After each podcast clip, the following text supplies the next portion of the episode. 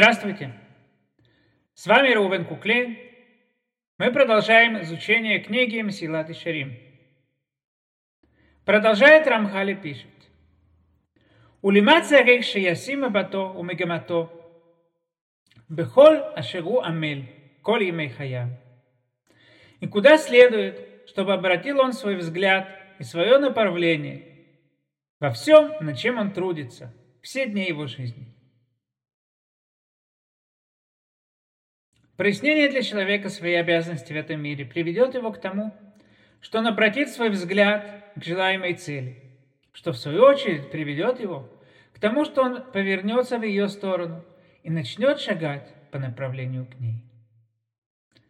Дорогие слушатели, хочу представить перед вами следующий вопрос. Представьте себе, что черепаха и бегун соревнуются в беге. Кто, по вашему мнению, быстрее достигнет финиша? Я уверен, что многие из вас спонтанно скажут, конечно же, бегу. Ведь он бежит с гораздо большей скоростью, нежели черепаха. Однако в действительности ответ на этот вопрос неоднозначен. Он во многом зависит от следующего фактора.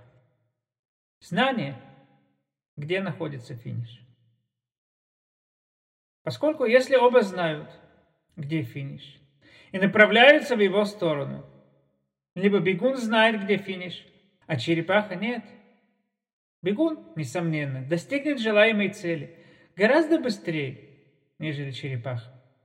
Однако, если черепаха будет знать, где финиш, и станет шагать своими медленными, корявыми шажками в его направлении, а бегун нет, то, несомненно, черепаха достигнет финиша задолго до бегуна, как бы быстро он ни бежал. Для того, чтобы достичь финиша, самое важное знать, где он. Постоянно смотреть в его сторону и продвигаться в его направлении.